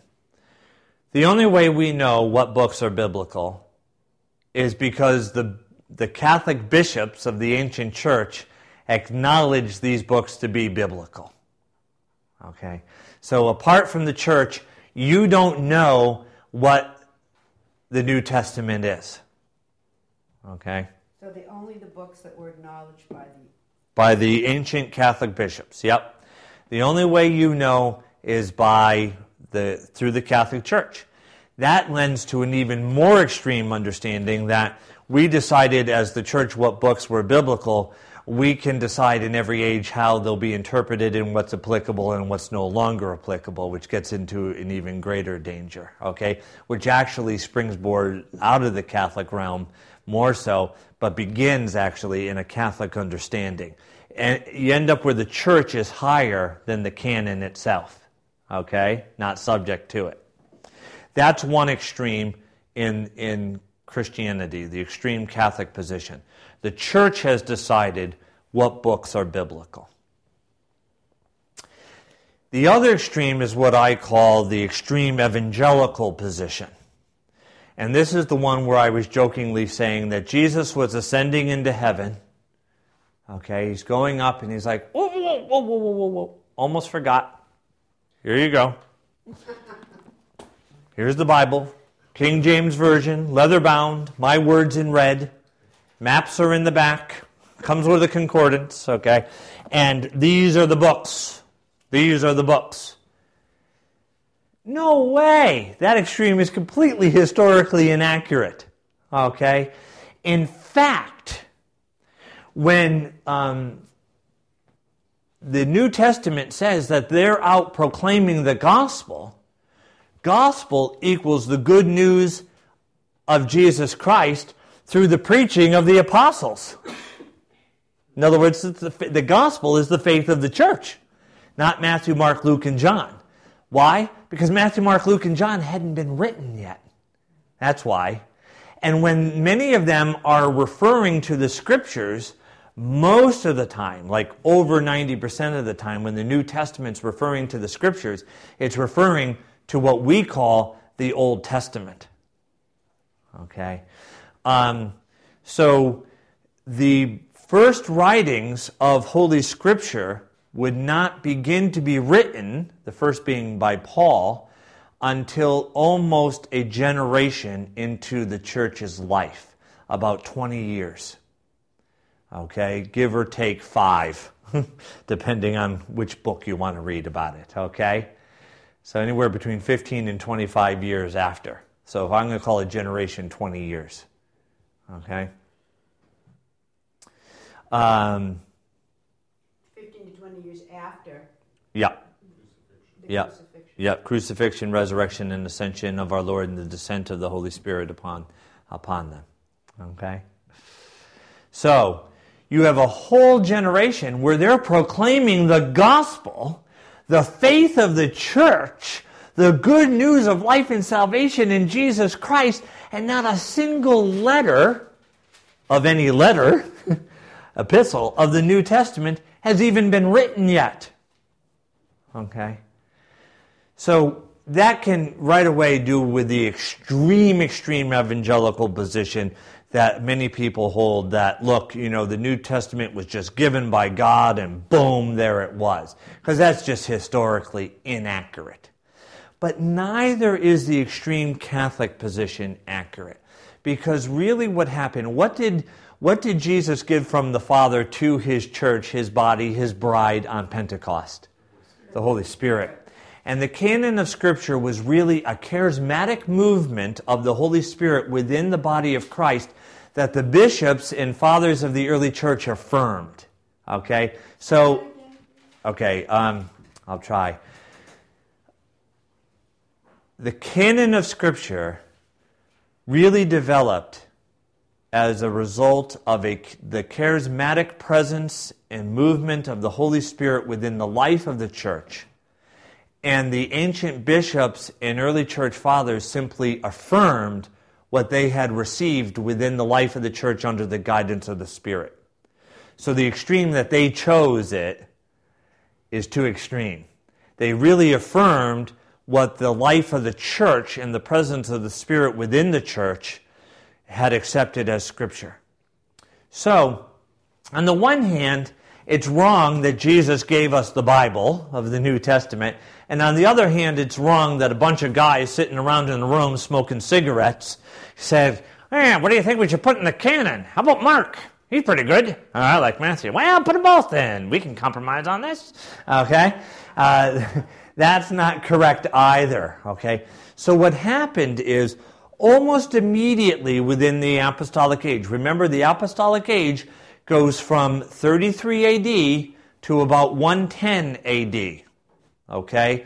So beginning in 50 and by 96 at the latest, all the books of the New Testament had been written. Okay?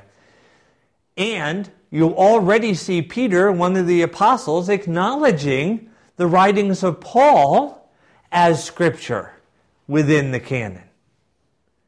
And almost immediately, Matthew, Mark, Luke, and then later, subsequently, John, is received by the whole church, the body of Christ, wherever it was in the world, as being the Word of God. And then Luke's sequel, The Empire Strikes Back, okay, known as the Acts of the Apostles, okay. Um, Luke's sequel was accepted immediately by the faithful as being part of the scriptural canon. So you see how the two extremes are, are untrue? It's not true Jesus gave us the book. Here's the list of the 27 books. All right, I don't really have a copy yet, but as they emerge, these are the 27 books I want you to go with. Not happening. Didn't happen. But neither did these guys sit around the room and say, this is what we choose. It really was the Spirit was poured out on the church, the body of Christ, and as these things were written, they were received in the church as being authoritative. The body of Christ was beginning to say, we recognize these readings as being the Word of God, and we submit ourselves to their authority. Later, the Catholic bishops will simply affirm what the church had professed. Now we're going to get into the exceptions in a minute. But is everyone with me so far? Do you see how the two extremes aren't really healthy ways of looking at it? Okay. Um, so, these books begin to be written, they begin to travel around the church, and they're being accepted by the Catholic Church everywhere in the world in Rome, in Corinth, in Ephesus, in Gaul, uh, all in, uh, in uh, I already said in Ephesus, uh, in Thessalonica. They're being received by the faithful as being the Word of God. And people were subjecting themselves to their authority. Now, along with this, another thing develops, and that is within the life of the church under the guidance of the Spirit, and that is a criteria for what is the Word of God and what isn't. Now, what isn't doesn't necessarily mean evil, it just means not having the same level uh, of divine inspiration as the scriptures, as the Word of God. Part of the criteria is that the book has to be received by the whole church. And this was being developed in the apostolic. Within the apostolic age, yes. It has to be received by the whole church. Okay. Um, those who are faithful to the apostolic teachings. Okay? Number two, they have to rightly articulate the apostolic teachings because it's going to become the measuring stick for every subsequent generation until the second coming of Jesus of what truly is apostolic. No? You want me to repeat that? The book has to, Rightly articulate the apostolic teaching because it is going to become the standard, the canon, the measuring stick for every subsequent generation of what's apostolic. So if we in 2011 want to know what is truly apostolic, we look firstly to what? The Holy Scripture.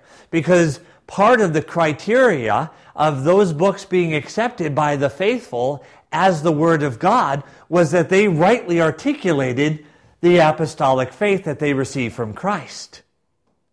So they were established in part because they rightly articulated the apostolic faith. But once they're established, they become the measuring stick for what's apostolic and what's not. And then the third criteria is that they are written by or in the name of one of the apostles, which would include the 12 and then um, Paul. So, written by or in the name of one of the apostles of the church, so that it truly is apostolic. Okay. So, here would be the difference of somebody writing in the name of someone and someone who um, uh, is um, who is not. If Bishop Harvey is a great theologian in the apostolic age, and he teaches me as his pupil the faith, and I write a book, The Theology of Donald Harvey, okay, and it's received by other pupils of Donald Harvey as rightly articulating the faith of Donald Harvey then I have written it in his name. You with me? Mm-hmm. If I write a book, okay, in my own name, giving my interpretation of the theology of Donald Harvey and how it's applicable, and have my own in there, then it's a book that's based on the theology of Donald Harvey. Do you, do you see the difference there? In one, I'm writing in his name. I'm, I'm really his scribe in a sense. I'm putting to paper his theology, which he received from Jesus, let's say. Okay? And it's accepted by all the other pupils of Donald Harvey as rightly articulating what we have all received. But I put it to paper.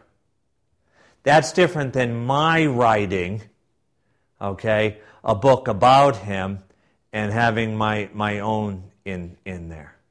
Okay? One is his theology, the other is greatly influenced by his theology. Okay? Um, so the criteria was that one, it's accepted by the church, those who are faithful to the apostolic faith, as being biblical. Number two, that, um, that it uh, rightly articulates uh, the faith of the apostles. Number three, that is written by or in the name of an apostle. Now, they're all interrelated, okay? You have to remember, our mind wants everything in black and white because we are contemporary Western minded Christians, okay? But these things are all interrelated, but this was the criteria. All right. So, almost from the beginning, you have within this movement, hi Sandra, you have this, and what I just told you is um, divine revelation. Uh, it's necessary for your salvation. You're the only ones who know it, and you can't share it with anyone who's never heard it. Welcome, Sandra. So, uh, uh, it's good to see you. How was your morning? Ho, ho, ho. so, anyway, um, uh, that's the criteria right from the beginning, there were some books that fit that criteria clearly and were received by the whole church, East and West, uh, were received as rightly articulating the faith of the apostles, and were received as being uh, written by or in the name of uh, an apostle. For example, Mark writes in whose name? Mark wasn't one of the twelve. He's writing in Peter's name, right? and is accepted by the apostolic community as rightly articulating the apostolic faith as taught to him by Peter. Luke is not one of the twelve, But Luke writes in the name of the apostolic community, particularly Paul and somewhat Peter, and is believed by many scholars to also have had Mary herself as a source for the infant, narr- uh, um, uh, infant um, narratives. Narrative in that particular case. Okay, so some. Bob? Quick question Is one obligated to believe that the authors of the various texts of the New Testament are the authors whom church has Nope. traditionally? No, and the early church differed on this. Part of that are the authors whom the church has, I wanted to know whether one was obliged to believe that the authors of the texts in the New Testament are the authors as named by or understood to be the authors by within the early church. And, and the answer is no. For example, there is a dispute uh, among many scholars and even among the early church fathers whether or not John, the apostle, authored the gospel according to St. John. Was it John or was it the Johannine community, that is, the disciples of John, who rightly articulated the faith? They put to paper what John had taught them. Now, what the, that latter position, okay, would be the minority report among the uh, the early church fathers. Um, either way, it's received as the canon by the church, and it rightly articulates. Um, under the guidance of the Holy Spirit, the church received it as rightly articulating the faith of the apostles. So, but one doesn't have to, you know, if, if again, the same bus that ran over Pervine didn't, uh, went down the street and ran over Bob, and, uh, um, and I came to Bob, and Bob said, Father Michael, uh, I'm not sure that Jesus died on the cross for my sins. Well, Bob, you better change your mind in real quick there, buddy, because you're bleeding out. okay? But if he says to me, I think that perhaps John was written by the Johannine community in the name of John and received by the church canonically as rightly articulating the theology as espoused by John and the other apostolic community. Really, Bob? That's how you want to spend your last words? Okay? The first one's a problem. The second one, the second one, the second one isn't. So, Because uh, the, uh, the historical point is that the books actually don't get named. The Gospels books don't actually get named, so far as we know, until the middle of the second century. It's at that Okay. point where we start seeing Matthew, Mark, Luke, and John as uh, being the authors to whom these scriptures are attributed. So that that's where that bless this bed that I sleep on. Yeah. Okay. What were they called before that then? they, ju- they didn't carry names, Yeah. and they don't. The, Ju- Just like verses, yeah. I mean, there weren't verses either. I mean, you know, and you know, and punctuation and, and, and all of that. You know. Study Bibles. Uh, yeah. Oh yeah, the study Bibles. Oh yeah, yeah, yeah, yeah. Yeah, that's it. okay. So uh, that's why I say Jesus gave it with maps and a concordance and everything. You know, my words in red. Actually, when we have vestry meetings, I tell the clerk to record my words in red. Yeah, then, yeah, I think so. All right, I'm just kidding, by the way, for those of you who take me too seriously. Um, uh, so some books emerged immediately as being just were received, boom, as being canonical. Matthew, Mark, Luke, and John, the Acts of the Apostles, Romans, just received, boom, boom, boom, boom, boom, boom. However, some books were received by parts of the church as being biblical, but didn't ultimately get received by the whole church as being biblical. A wonderful example of this is First Clement. I, which you'll be reading, by the way, in this course. But First Clement was so highly regarded in the early church that in some places it was considered to be canon, to be the Word of God, to be scriptural. Okay? Um, but ultimately, it wasn't received by the whole church as such. And the primary reason for this is that Clement does not claim to be writing in the name of one of the apostles. He claims to have received their faith and is articulating that faith, but he's writing as Clement, okay, uh, to the church in Corinth. So it doesn't necessarily mean that there's grievous errors in Clement or that Clement is, uh, is evil in some ways. In fact, I would say we should give it very high regard because it was so highly regarded by the early church that many people did consider it to be the Word of God. So that's the lens I would read First Clement in. But ultimately, Clement was considered canon for a time and parts of the church, but ultimately, under the guidance of the Holy Spirit, was not received by the whole church as being canon. Another book that had some dispute was Hebrews, because the authorship was more uncertain. Okay? Um, and yet, I, I love Hebrews. I love Gentiles too. No, kidding. Uh, I love everybody. okay?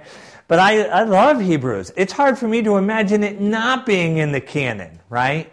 But th- because its authorship, uh, some attributed it to Paul, some perhaps to Apollos, they believe, some to others. They weren't sure. But ultimately, it was received as being written in the name of the apostolic faith and was received by the whole church. And it made it. But it, there was some dispute. Another big one was revelation, which is not revelations, by the way. Two, pet peeves that, that I have, and I'm sure you have many that I do to you, but two pet peeves that I have is when people get up and say a reading from Acts. That's like a, a reading from the letter of First Pete. Okay? It's the Acts of the Apostles. The other is Revelations. Okay? It's revelation. It's the revelation of Jesus Christ to St. John the Apostle. Okay? So it's the revelation. Okay? Um, uh, revelation almost didn't make it into the canon. Not because it wasn't received by the whole church as being the Word of God. People believed, yes, it's the Word of God. Yes, it's true. Okay? But they were concerned, particularly in the East, they were concerned because it was written in a certain genre. It had a, a, a certain, what they call apocalyptic literature. Okay? It was written in a certain way. They were concerned that if Jesus didn't come soon, that later generations might misinterpret Revelation. Okay. They were right about that. Uh, I'm thinking, how far off could they have been, right? So um, ultimately, it was received into the canon, but with some reluctancy by most of the Christians in the East, who to this day in Eastern Orthodoxy, and I don't think they're right on this, I think they're wrong on this, but it's an interesting thing to note. They do not read Revelation in the Divine Liturgy. Okay? Now, I would argue that's the place to read it because you can expound upon it, right? But they don't read it because for centuries, of course, people, they would only hear Scripture because they couldn't read. They didn't have the Bible, and if they did, they probably couldn't read anyway. And so they would only hear Scripture in church, and that's how they avoided it. Okay? Um, and that's somewhat problematic because some people interpret that what is canonical is partly identified by how it's used. Is it used liturgically in the church? Okay? So that becomes somewhat problematic. But Revelation almost didn't make it in, not because it was believed to be an error in any way or to fall gr- uh, grievously short in some way, but because they were afraid of misinterpretation uh, of it at uh, some point in, in the future. And so, on the one hand, you can see that the extreme evangelical position is wrong.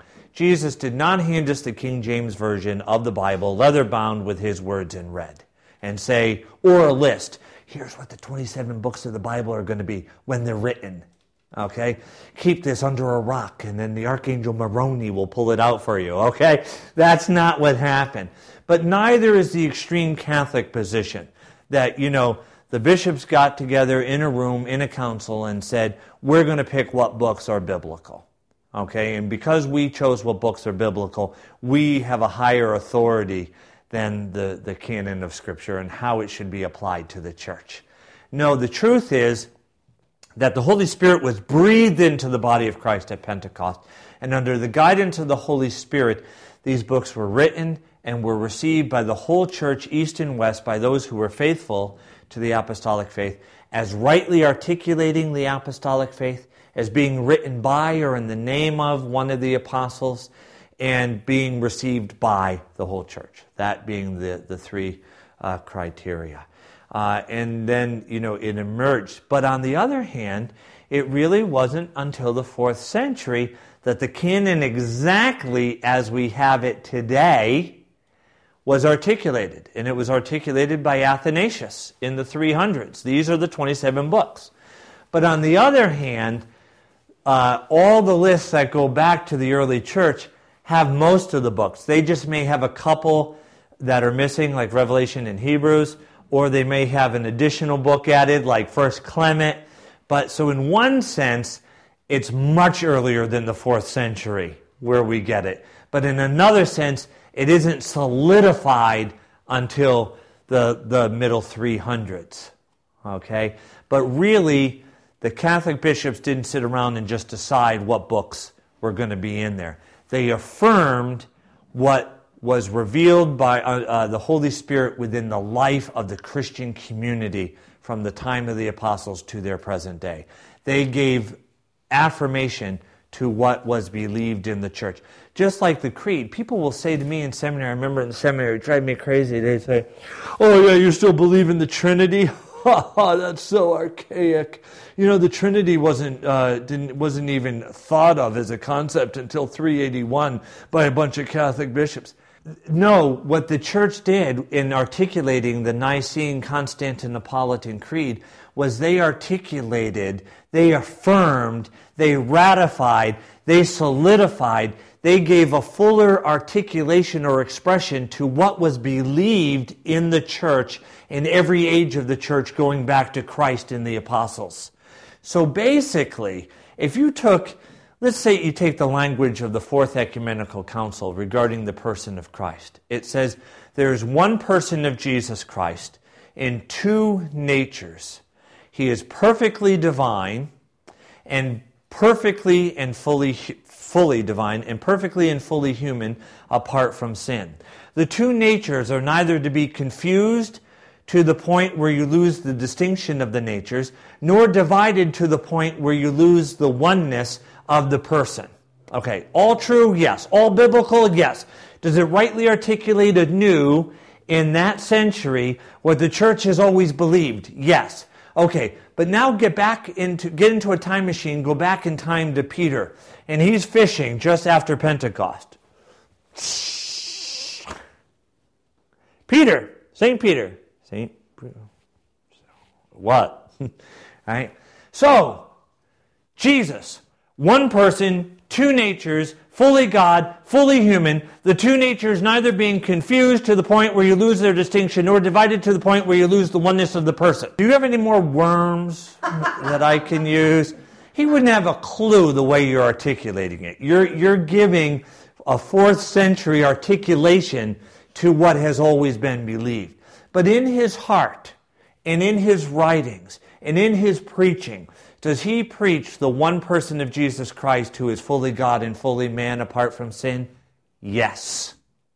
So they are giving voice to, solidifying, articulating anew what the church has always believed. So the Catholic extreme regarding the canon of Scripture is wrong. That these men, these bishops, sat around in the, in, in the room, like I said before. Yeah, how about Mark? I'll give you Mark if you give me Matthew. Well, we talk about it.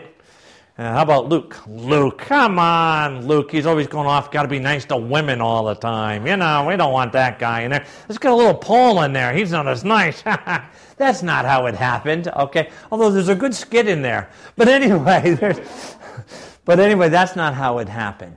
They affirmed what the Holy Spirit had revealed within the Christian community, going back to the apostolic age. Okay, um, and the other extreme is to be avoided questions on avoiding the two extremes and how the canon of Scripture actually emerged. Hypothetical question? Maybe. um, we, we're almost certain we don't have all of Paul's letters. In fact, it's implied in First Second Corinthians, that there's a, there's a letter that's missing. Um, Yeah, it's implied, and some think that that was likely one of the letters, and but but yeah, that we do have. But Suppose one were to find, you know where I'm going with this. yeah, I do. I love this question actually. Okay, Yeah, uh, I don't always love your questions, Bob. But I like this one. Suppose one were to find uh, these days, just happens to find, And yeah, somehow could authenticate. could authenticate it beyond any dispute that one had another letter of Paul. Yeah. Um, and in fact, the church east and west, their scholars looked at this and said, yep, this looks like perfectly like Paul. It answers a lot of questions that we've been asking for the last 2,000 years about what Paul meant about something. Yeah. Does that, does the canon open up for another letter from Paul? Everyone understand the question? Okay. Here's the answer. First of all, it, it's very hypothetical because to authenticate, finding it would be the miracle. A greater miracle would be authenticating it that this is actually Paul because you don't have the church affirming we receive this as either being Paul or rightly articulating Paul's teaching. Paul's doctrine, his gospel, as he actually calls it. So, in one sense, this is completely hypothetical because it really actually could not happen. You could, what could happen is a letter found that's claimed to be Paul. But in, in, in Bob's question, uh, what, it, what makes it more enticing is that somehow it's authenticated. Now, there's the real, there's the real issue, right? There's going to be people that would disagree with my position, but my position would be that okay, if somehow you could authenticate that it was Paul, I still would say you cannot have it be equal to the canon. I would say that the canon is closed and that for some reason, under the guidance of the Holy Spirit, this letter was not received by the whole church as back then as being canonical and was lost. However, I would receive it into the realm of like First Clement and say, This is awesome. Let's read this because it gives us further insight in our lens. And where it doesn't contradict anything in, in the scripture, um, we can certainly rejoice in, in that. But if there was something in it that said, well, you know, Bob Cummins is divine, we would have to, we would have to reject that, Bob. And uh, um, so, uh, but I would say that there would be people that would argue with me and say, no, if somehow we could authenticate that it was Paul, it should be in the canon. But I would argue that it's not because Paul wrote something that makes it the Word of God, but that it was received by the Christian community under the guidance of the Holy Spirit as being the Word of God that makes it the Word of God. So I would say that the canon is forever closed. However, it could be added to the deposit at that secondary level of holy tradition and give us wonderful things to talk about for probably till we died. And I probably wouldn't want to die as quickly because I'd want to be talking about the content of, of that letter. Well, you know, Archdeacon, I don't always like your answers to my questions, but I happen to agree with you on that. All right, all right. Good rebuttal, by good rebuttal, by the way. Let's take a break.